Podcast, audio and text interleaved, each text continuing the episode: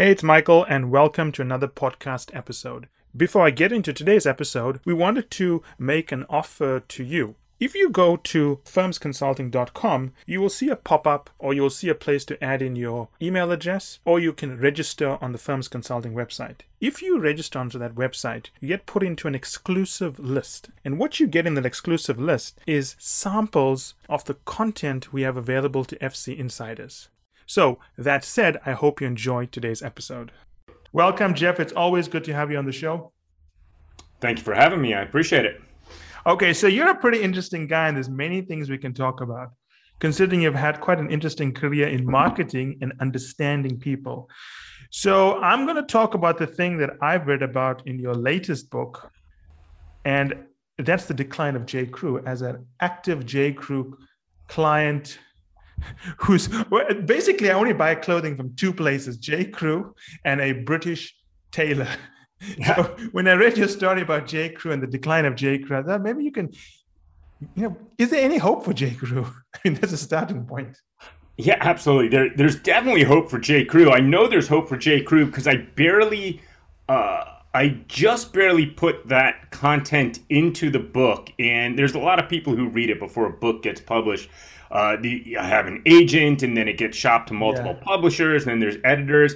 I barely even want to include that story because it just it didn't mean that much to me, and I think there is great hope for J. Crew because everybody seems to gravitate towards that story.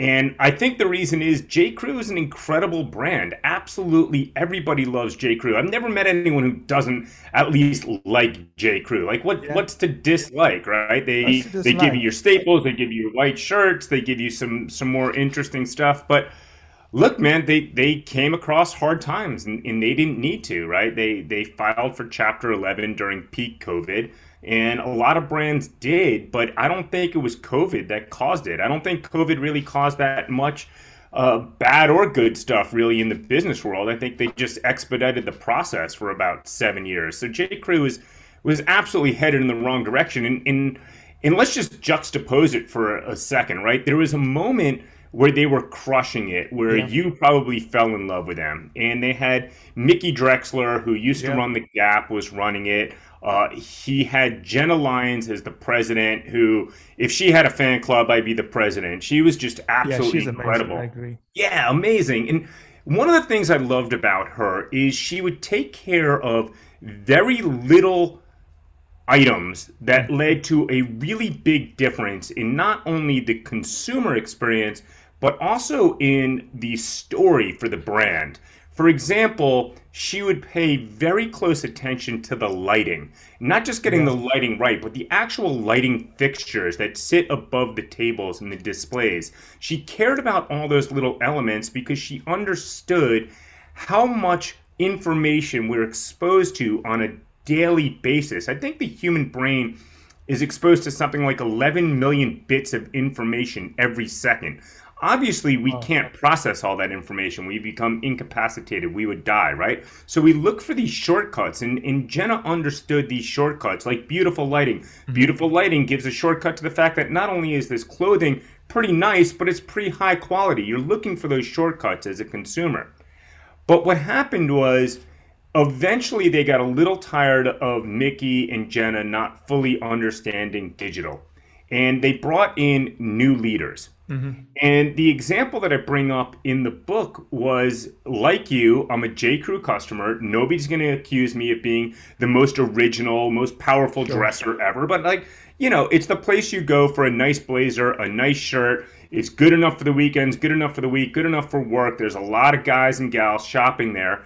And we would walk by those locations. You know, there's one on Fifth Ave, there's one in your local mall. You pop in there and you get basically what you need or an impulse item. But what happened is I started getting an email almost every single day 20% off. The next yes. day, 30% off. The next day, 40% off. The next day, 50%, 40%, 30 over and over. Buy, buy, buy. Click, click, click. Get it now, now, now. And what happened was I started getting scared to buy from J. Crew, right? What happens if I went in and I bought three white shirts and a blazer, only to find out if I actually opened my email that day, I would have gotten 40% off. So instead of feeling empowered, I felt like a fool shopping from them because I could miss those discounts. Ultimately, you can understand why email can be so powerful. Blasting out literally like a million emails is as close to free as anything in marketing. As long as you have the list, all your customers, they signed up. So the metrics will always look like it's the most uh, a powerful tool for driving return on investment because the cost is minimal. People click, buy, get the discounts. But what Jenna and Mickey would have realized that J. Crew's new management team didn't realize is every single one of those clicks, every single one of those purchases, every single one of those emails that looked so powerful and so profitable was damaging the brand. That 40% off was sending a cognitive shortcut, much the same way when Jenna was there, the beautiful lighting fixture was, yes. was sending a cognitive shortcut.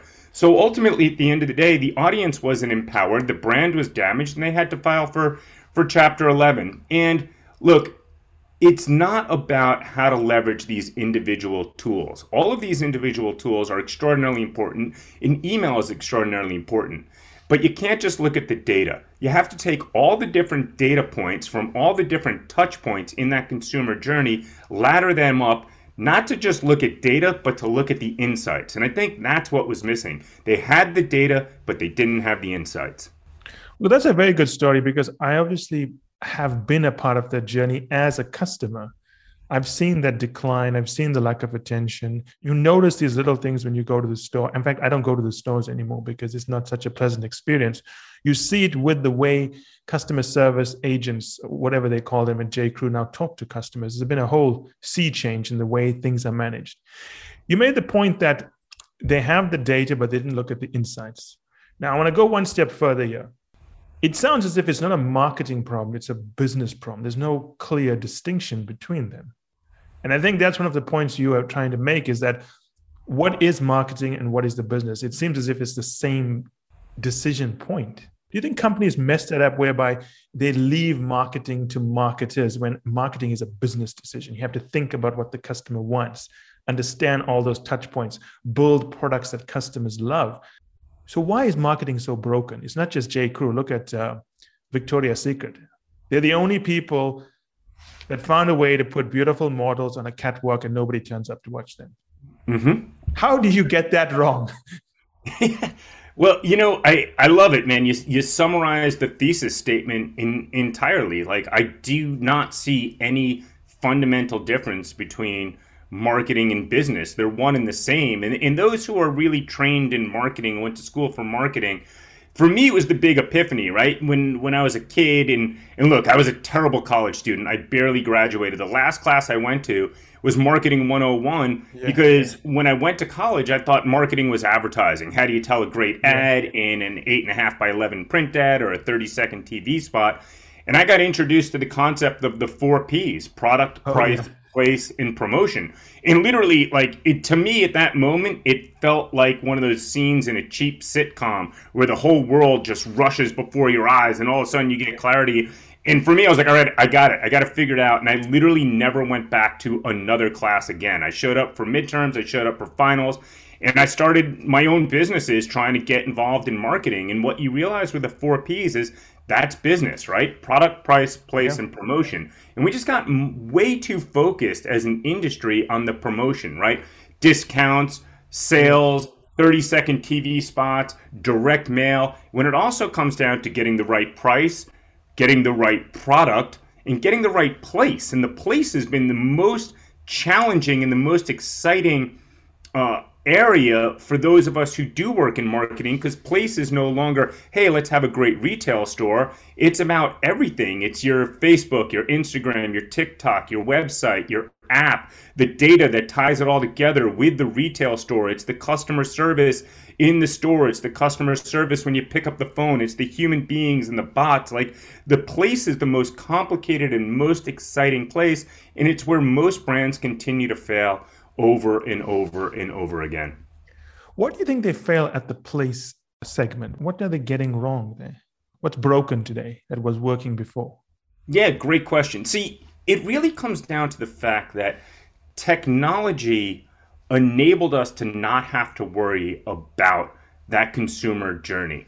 And when I talk about technology, we barely think about it as technology, but I'm really talking about television. And what we were able to do with television was create these amazing brand stories in the 30 second spot, use that technology to get it into everybody's living room, use content to drive very specific audiences. So if you want to sell Nike, you've got ESPN, or earlier than that, you know, there was the day of the soap operas that was largely created by CPG. So you're starting to use technology to tell your story and narrow down your audience. And there was a time where you could tell great 30 second spots and people would believe it. But of course, you know, we just took advantage of it as as an industry, right? One minute everybody trusts the ads, and the next minute you see Fred and Barney and they're smoking cigarettes and telling you they're wonderful, and then your family members are waking up and getting cancer, and you realize that businesses lied, and and you you saw it across all different industries where we just abuse this privilege of being in people's living rooms. And then what happened is, as we know, digital completely exploded it. And it wasn't simply about the ability to take these interruptions or 30 second spots in our print ads and turn them into digital versions, right? So the wrong answer was let's turn TV ads into pre rolls, print ads into banner ads, junk mail into spam. That was the wrong way to activate on digital. The right way to activate on digital is to understand that brands are now completely transparent. People know the truth and they know it in real time. If your product is new and improved, they know it. If you say it's new and improved, but it's not, they know it. If it's a great product, a crappy product, good customer service, crappy customer service, they know it and they know it in real time. So, really, the solution is what you mentioned earlier. It's not about changing just your marketing, it's about changing the totality of your business and how your resources are deployed. Well, that's brilliant. So, let's unpack this for the listeners, right? Because I'm seeing multiple points here, and I'm going to unpack each one, then I want to get to a question here. So, the first thing you mentioned is that previously it seemed as if brands almost had a monopoly on attention to the fact that you had these three big television networks and everyone was glued to them. And of course, there's some version of that in other parts of the world. And then what's happened when the, I would say, I wouldn't say disintegration, but when competition arrived through digital, brands simply saw digital as another platform where they deploy the same thing without understanding that digital changed the way consumers can think and have access to information and like twitter for example you know someone says one thing and that goes viral and everyone knows what's happening. So the problem the way i understand it and the way you're explaining is that some companies have understood that now consumers are far more capable of making more informed decisions and they've changed to treat customers like they're smart by making better products. But other companies are just basically putting lipstick on a pig for lack of a better word so they're simply doing what they're always doing, saying it's better, but they're not actually changing who they are. So this sounds as if it's not a marketing problem at all, but this is a business strategy problem. It's a business strategy, leadership, culture problem. And it's it's a real challenge, and, and with all challenges, as we know, it's it's a real exciting uh, opportunity. And I think you have to understand the antagonist in the story before you can actually come up with powerful solutions. And the antagonist in the story is what I refer to as the machine.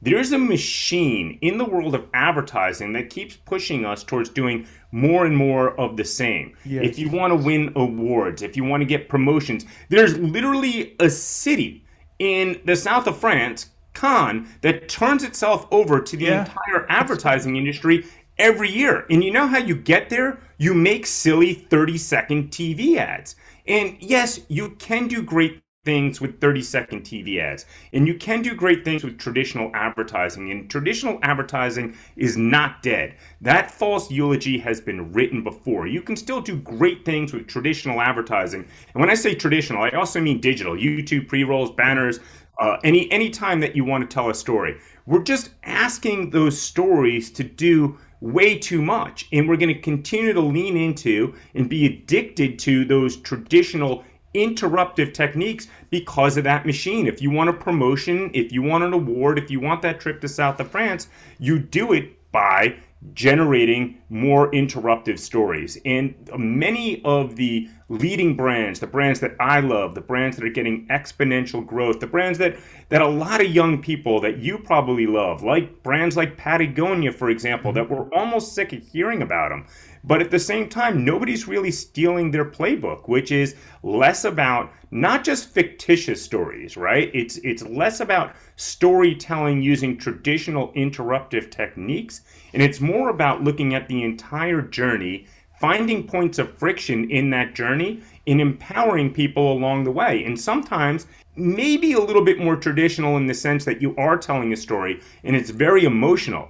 But a lot of the times, it's something much more granular and much more functional along the way in that consumer journey. And, you know, one of the great expressions, apparently there's a poster that says it, I've never actually seen it, which is no amount of advertising can get me to eat your crappy pizza. And I just, I love that one. And, you know, as you and I know, actually, great advertising can get us to eat that crappy pizza, but only once and we're not going to do it again and we're going to tell all our friends about how crappy that pizza is. So back to your point it's not just about marketing and advertising and storytelling. It's about the totality of how brands operate. So as a business leader i see there's two things I would have to do if I want to internalize your message, which makes a lot of sense to me.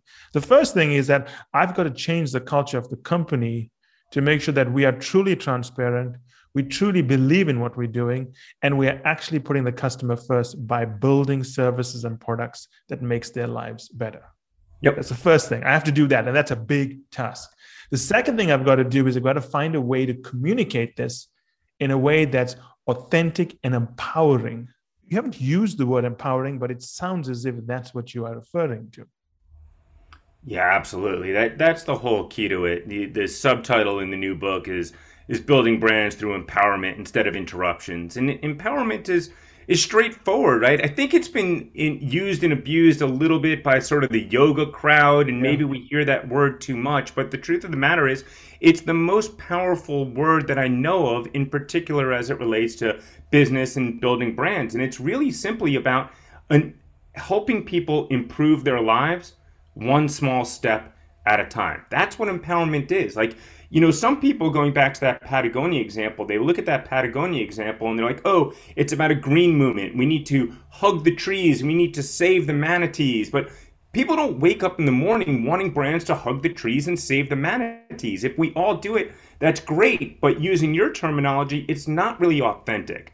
But there is a way where you can authentically empower me. Maybe it's helping me learn how to cook a great meal for my family. Maybe it's helping me learn how to play guitar. Maybe it's helping me figure out how to have a better vacation. Maybe it's helping me figure out how to get out of debt or drive a safer car, right? There's all these ways that, you know, that's why companies were built in the first place was to improve people's yeah. lives, right? You improve people's lives, you create value and you get money in return for that value. It's a value exchange. So it's really about going back to those roots of what's business about, and it's about improving people's lives one small step at a time. And sometimes it's in the product, and sometimes it's in the service, and sometimes it's in the customer service.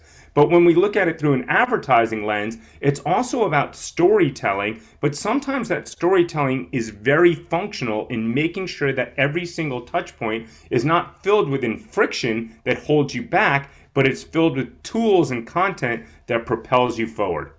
So that means that a company that is doing something wrong in inverted commas, whether it's damaging the environment and so on, it faces a pretty difficult uphill battle because no matter how much it tries to spin it, the consumer is always going to know.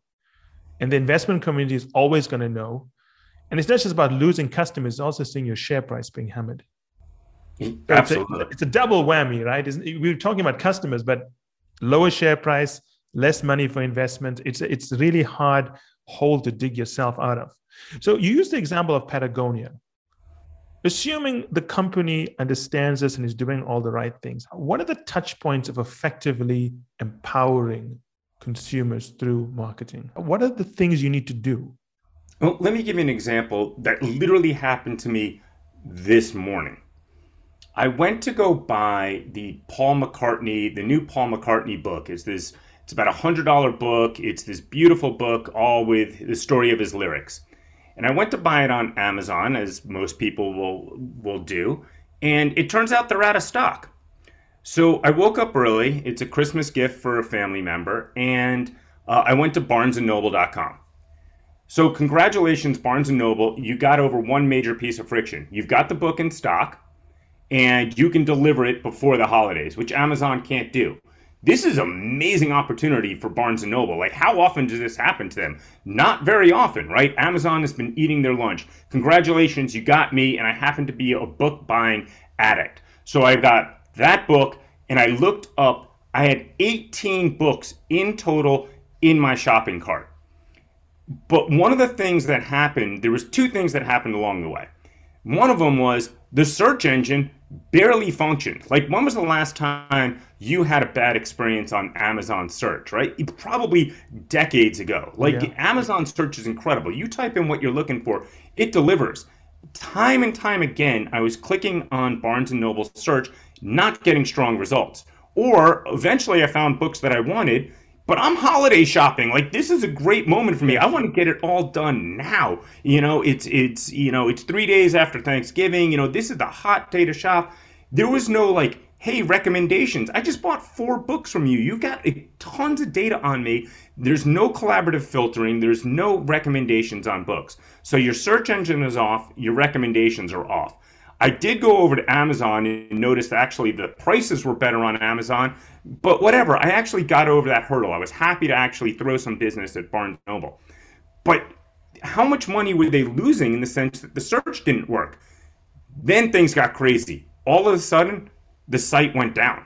I literally could not complete the purchase. I took a screenshot of it because I'll post it on, on social or something later today. The site went down. I tried to reload it. I, I literally could not get the site up and running. So what did I do? I did the same thing that anybody would do. I went over to Amazon, tried to remember as many of those books as I could recall, and put it onto the Amazon uh, uh, cart and completed my purchase.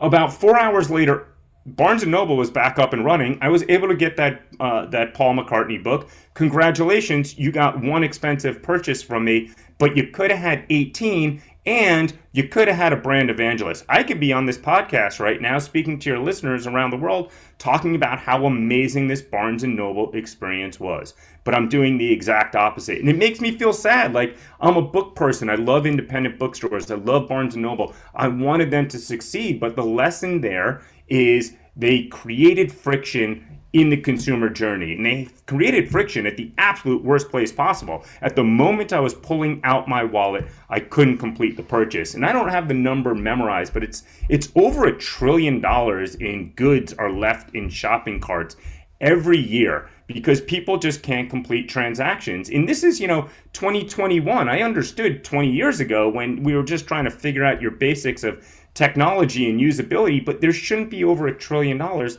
left in shopping carts. And it goes back to your point earlier, which is you got to get your culture right, you got to get your leadership right. Because if the culture and the leadership said making things easy and empowering for customers would be our number one priority, they would have spent enough money on the technology to have it user friendly, to have a strong search engine, to have a strong recommendations engine, and sure as heck not have it crash. Amazon doesn't crash. They've got a lot more visitors. Like so, how do they do it? It's about getting their culture right. And their culture isn't necessarily a fun place to work, I would assume. I'm sure it's really no, hard. Jeff Bezos really. is, you know, clear about that. But it is a culture really focused on this notion of how do we empower the audience? How do we make everything as transparent and user friendly as available? So, you know, if you're running a business, the, the lesson there is it's not simply about uh, thinking empowerment is important. It's not simply about thinking user friendly and technology is important. It's about putting your money where your mouth is. It's so easy to go back to what we talked about earlier, invest in some great 30 second TV ads or print ads, or maybe it's now on social media, put the right message in the right place at the right time, but not look at the totality of the journey. So you get a lot of people excited about a brand, but you're not turning your prospects into customers and you're not turning your customers into evangelists. Now, I like this answer. It's a very good answer. And I want to just unpack it for the audience. For one, you didn't talk about advertising.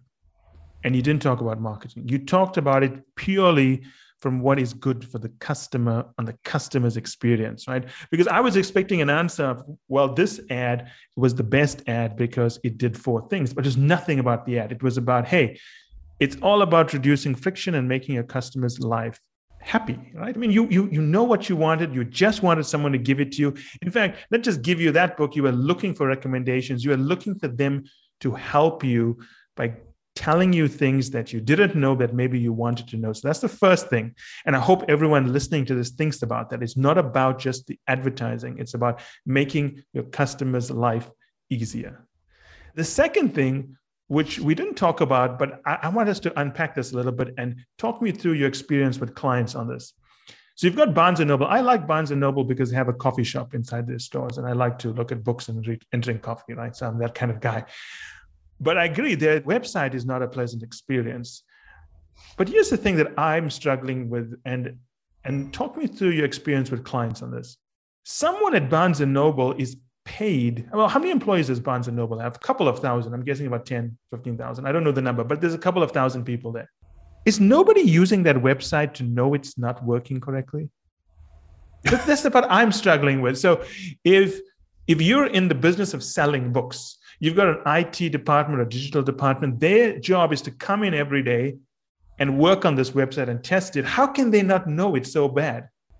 Man, that that is a, a great question. So before I worked in advertising, I, I had a really fortunate experience of working in market research and, and was lucky enough to be right place, right time, help pioneer the field of internet research. And one of the things that I did was a ton of usability testing.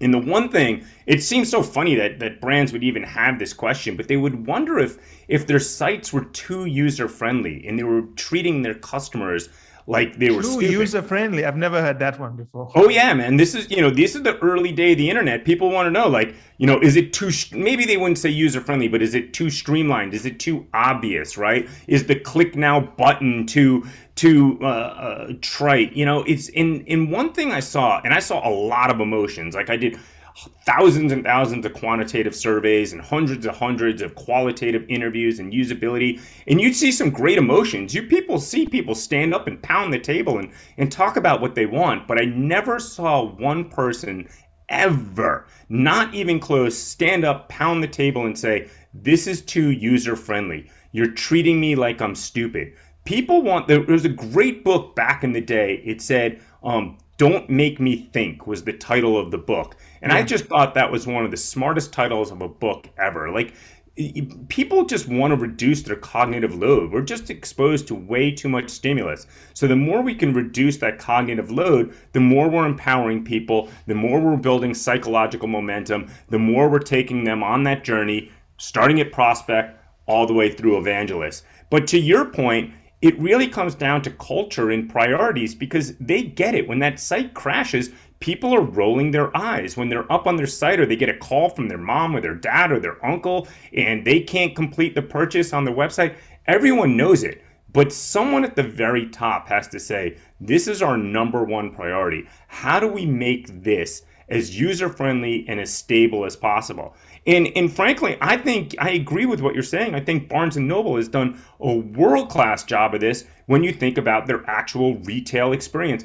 I love going to Barnes and Noble. The reason I found out about that Paul McCartney book is I was in a Barnes and Noble last week. I was traveling. I didn't want to have to travel with a heavy book, but I saw it out on the counter. Like I think the Barnes and Noble experience is absolutely world class. They merchandise, they have coffee shops, they have mm-hmm. people there to help.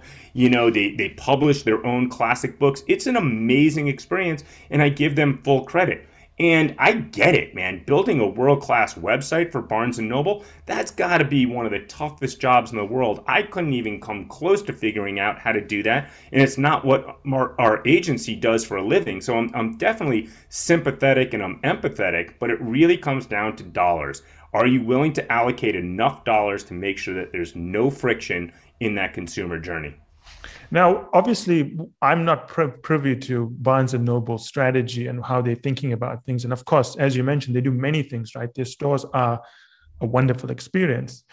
but let's just use them as an example and not in a negative way, just to, to understand the challenges companies face in a very competitive world.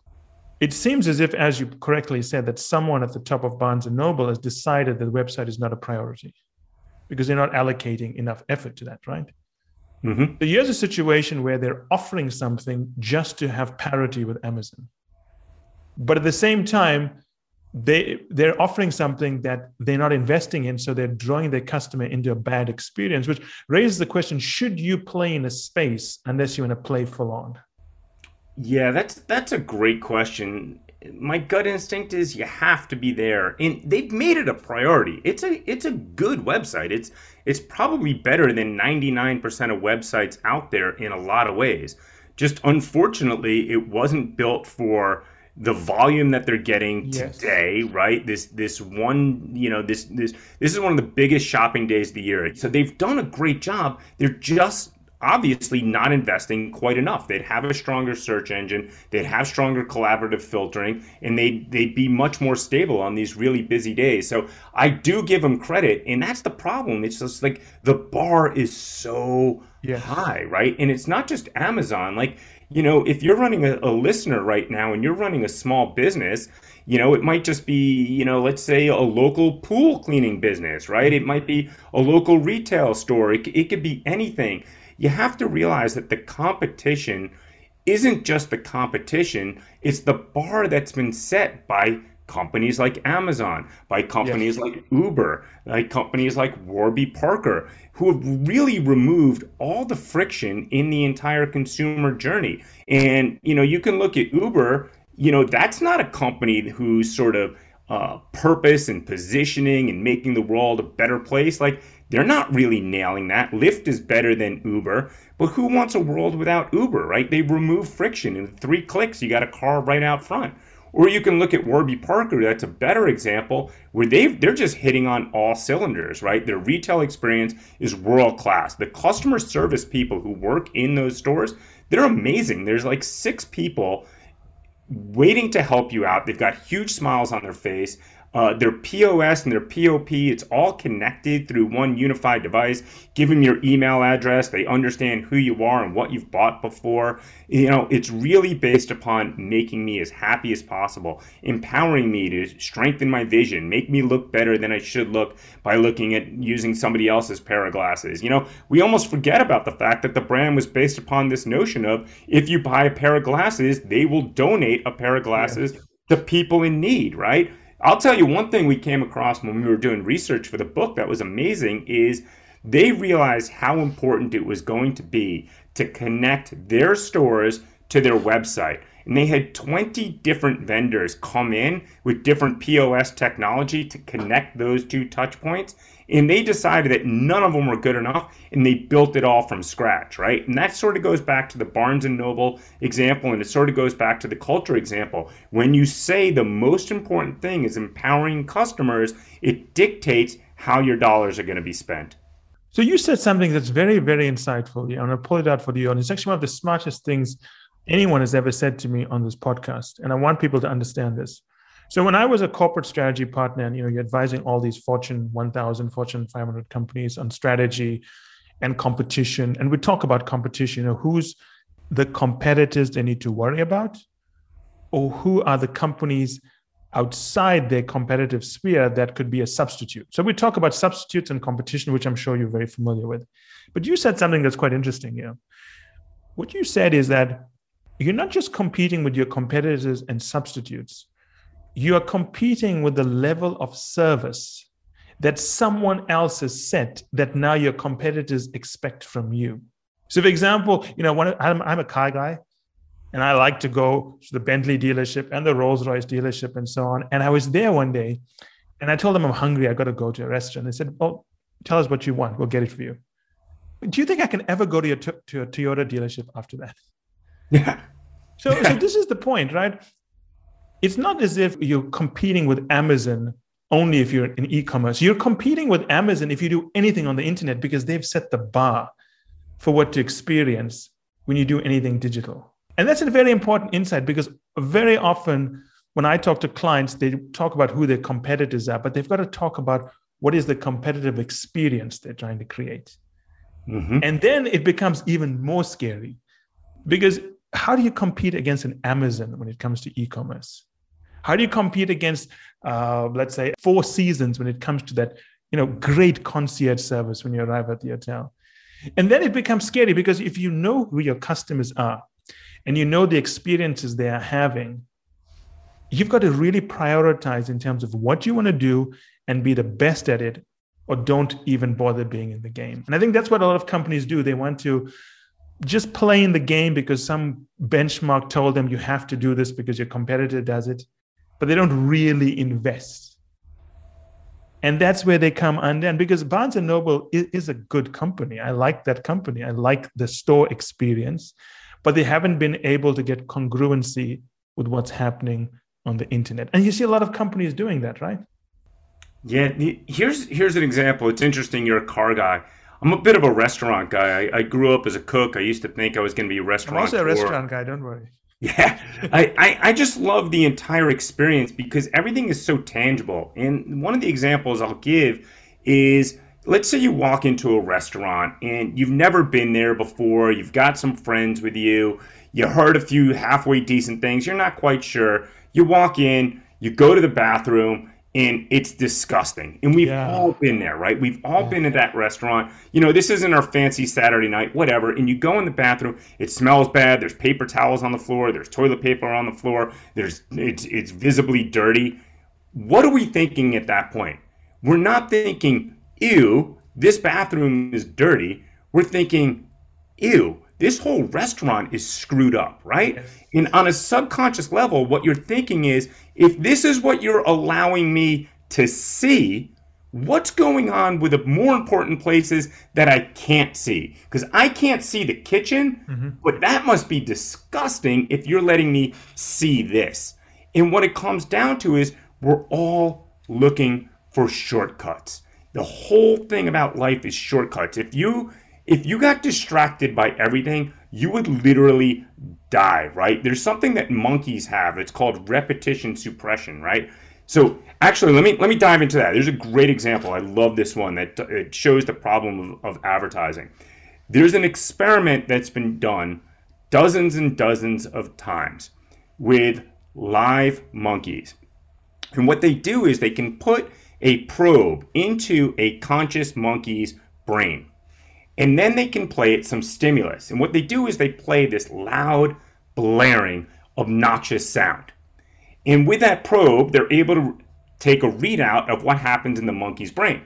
what happens in the monkey's brain when they play that loud, blaring, obnoxious sound is the monkey's brain responds very strongly and very negatively, which is not surprising. Yes. And then they repeat the experiment. They keep the probe in there. They play that loud, blaring, obnoxious sound. They look at the, the response, and the monkey continues to respond very strongly and very negatively to that awful stimulus.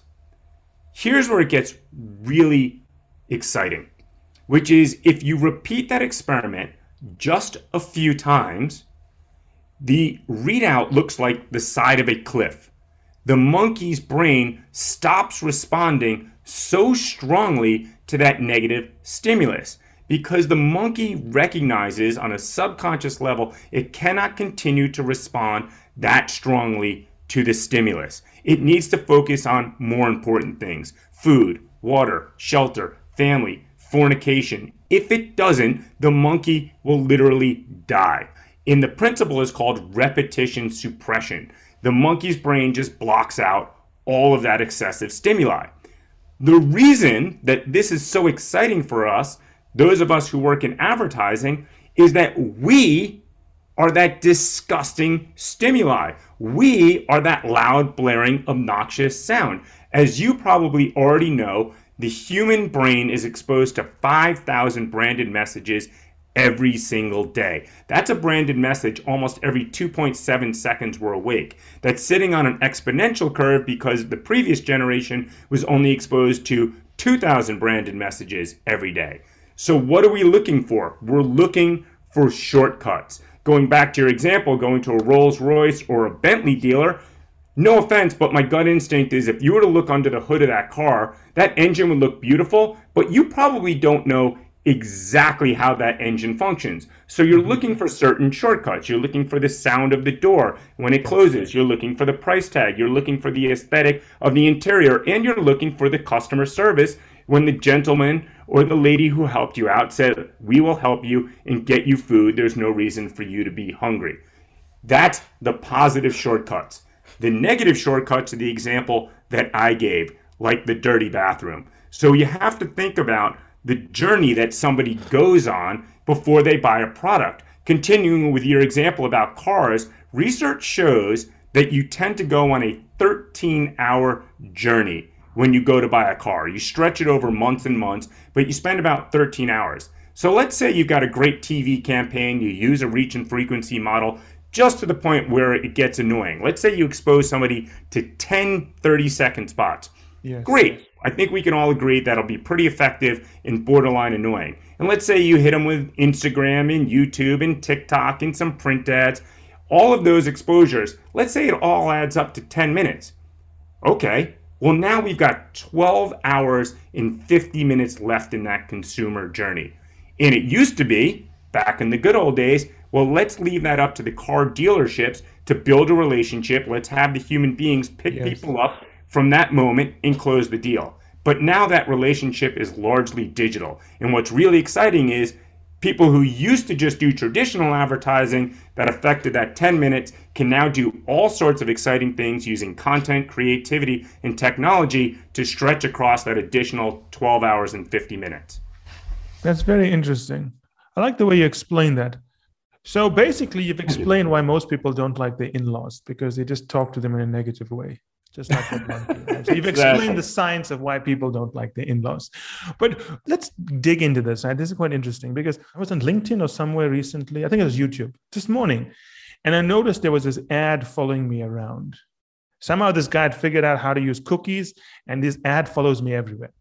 I find the ad irritating, to be honest, because it always shows up no matter where I go on the internet the odds are I would probably end up buying from this guy purely because he's there and nobody else is there. But it's almost as if I I'm I feel a little bit offended that I have to make the purchase. And I'm probably never going to go back to this guy because it, it wasn't a pleasant experience for me. Mm-hmm. So what you're saying here is that just going back to J. Crew and companies that are involved in the same thing, right? When J. Crew was running those ads every single day and sending out emails, it probably saw initially a jump in revenue. But it didn't understand the impact it was having on its customers in the sense that it was pushing some away and bringing in the bargain hunters. And it also had another psychological effect that I had not thought about, whereby if I buy from J. Crew today, I'm going to feel pretty stupid in one week when I see I'm getting an ad when J. Crew could have known I already bought from them and not have sent me the ad. So I don't feel bad about it. So, so there's two things here. One is you've got to understand the quality of your revenue and profits. It's not just whether it goes up, it's what is it doing to your business. That's the one thing. The second thing, and it's a bit more technical, is that, and I, and I never understood this about J. Crew and other companies. If I bought from them, why would they send me an ad again when they could have an IT system or digital system that tags me and says, hey, Michael bought this one week ago. So don't send him an ad just telling him he's going to be stupid because it's now 30% lower. It's a very simple thing, but I see that with a lot of companies. They don't use tagging. It's a very basic thing. It's it's analogous to the dirty bathroom, right? So let's say it's you know uh, uh, an expensive purchase and they want you to buy more of it, right? Let's say it's uh, a home appliance costs hundreds, if not thousands of dollars. We all have multiple appliances in our home. Well, what is that signal they sent, right? You just bought that washer dryer, and then three days later, you're seeing an ad for that washer dryer. But their message is like, we've got the most advanced technology. Like, yes. I don't know. You can't even get your Instagram advertising technology, right? So, what makes me think that your washer dryer is that great? And, you know, frankly, you and I, we work in this industry. So maybe we're a little bit more conscious of these signals. Yes. But I think everybody's conscious of these signals. If you act like an idiot, people are going to think you're an idiot. Yes, and I think you know, one of the things that I've used you stress in all of your stories, it's about good marketing is about knowing your customers and helping them achieve something they want to achieve in the lowest possible cost to their time and effort. If you can do that, you can win. Yes. We've never talked about a 30 second Super Bowl advert yet. So I'm very happy about that, right? Because typically all marketers tend to gravitate towards that. So what you've said is there is room for that kind of advertising and it can work. It's just another medium. But the way consumers interact with that medium is very different from a digital medium. Yeah.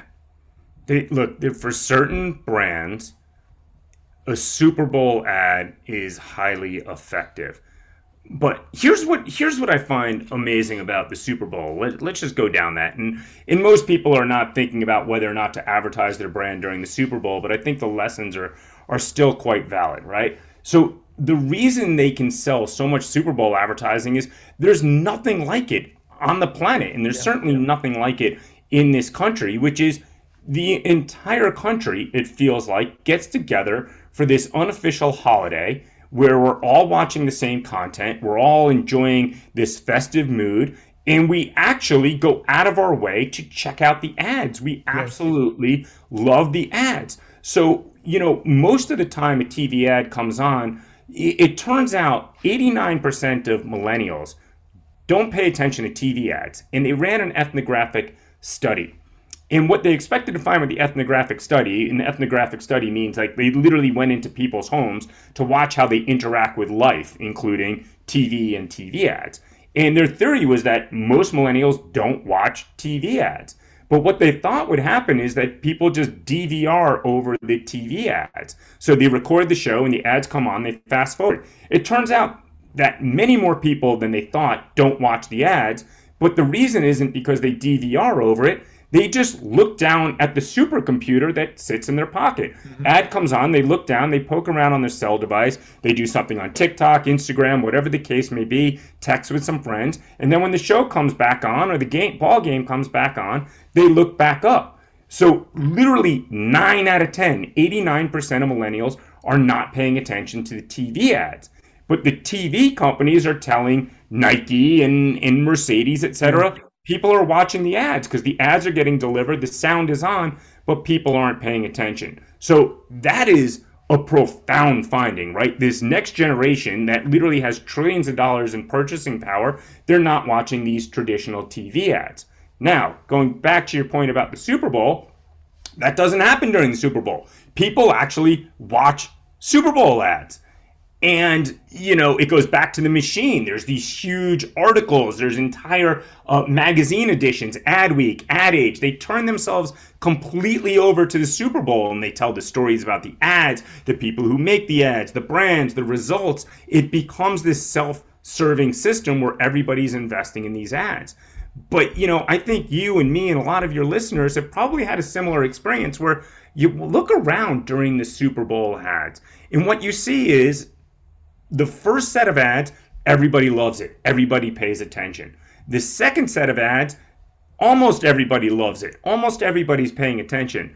But you get into the first quarter, the second quarter, certainly the third and fourth quarter, people are eating chicken wings, they're drunk on beer, sometimes there's music playing, there's conversations, maybe some people actually care about the football game, are talking about the football game. Less and less people are actually paying attention to those ads during the game. But still, like if you're Budweiser, great place to be. You know, if you're Coca Cola, great place to be because you're part of pop culture and the Super Bowl is part of pop culture. But here's one of the great experiences or the examples that I brought up in the book is a few years ago, Jeep ran a Super Bowl ad with Bill Murray in it. And the media right after it, clear, Ad Age, Ad Week, USA Today, Wall Street Journal, everyone said this was the greatest ad. It was their it was the play on Groundhog Day, right? And and how Jeep breaks you out of Groundhog Day. So let's just assume for a second, you know, they spent ballpark 10 to 15 million dollars on mm-hmm. that ad. By the time they ran a few it was a 60 second spot. They had to pay Bill Murray, the production company, research, writers, ad age, etc. Well, it worked. Everybody loved the ad. I actually didn't even see the ad because I was one of those people drinking beer or eating chicken wings. But, you know, power to them. I heard about the ad, I watched it on YouTube. I was just curious. So I went to Jeep.com and I went to caranddriver.com. Nothing, there was like totally insufficient information about that product when I went on the consumer journey. So let's just give them credit for a second that says that was a great ad and it did its job. I think we can argue, like, for $15 million, you can hire 100 Harvard graduates for a year. You can find an ad agency, a, a, a, small agency like Questus, and hire the entire team for a year for that kind of money. You can hire an incredible technology team and make your Barnes & Noble website absolutely flawless for that kind of money. But let's just say, for example, it was a great investment. Okay, but what about the rest of the journey? How come when I went to Jeep.com, I couldn't find the information I was looking for? How come when I went to CarAndDriver.com, I couldn't find the information I was looking for? So once again, I think you know the machine is getting in the way. We think these interruptive ads are the cat's meow, and they do incredible things. And even when they do incredible things, we're still asking it to do too much. We have to look at the entire journey and all of the information that people are looking for, which, by the way, in the Bill Murray example, it's a great emotional story. Great. But what about all that functional information that people are looking for? The price, the features, the functionality, the aesthetics, the interior, the exterior. All of that is information that people are looking for. And if you can't provide it in the right place at the right time, you're going to lose people in the journey. You might even send them over the competition because you told an emotional story. You got people in, interested in the category, but once they get frustrated with your brand, your competition is literally one click away. So this is an interesting example whereby the ad worked apparently, but when people go to the uh, Jeep website, there's so much leakage because there's nothing to keep them on the journey. And that's Correct. a pretty common problem, right? So in, in your latest book, you had a very interesting statistic which jumped out at me. It said that 80% of the market value of US corporations was contained in tangible assets such as buildings and machinery about 40 years ago, according to some uh, economists. I think it was Colin, Colin Mayer. And then Correct. you say that today, 85% of a corporation's total value is based on intangibles. Yeah, man. That's a, that, that's that, a striking statistic mind blowing, mind blowing, and and you just nailed it. I'm gonna I'm gonna say it again because I think for your listeners, it's it's just such a powerful finding by Colin Mayer, an economist. Eighty percent of a company's value just 40 years ago existed in tangible items. It was your warehouse, yeah. your products, your machinery, etc. Now it's 80, maybe 85% is not based in things that you hold in your hand, but things that you hold in your head, your intellectual property, your overall brand identity.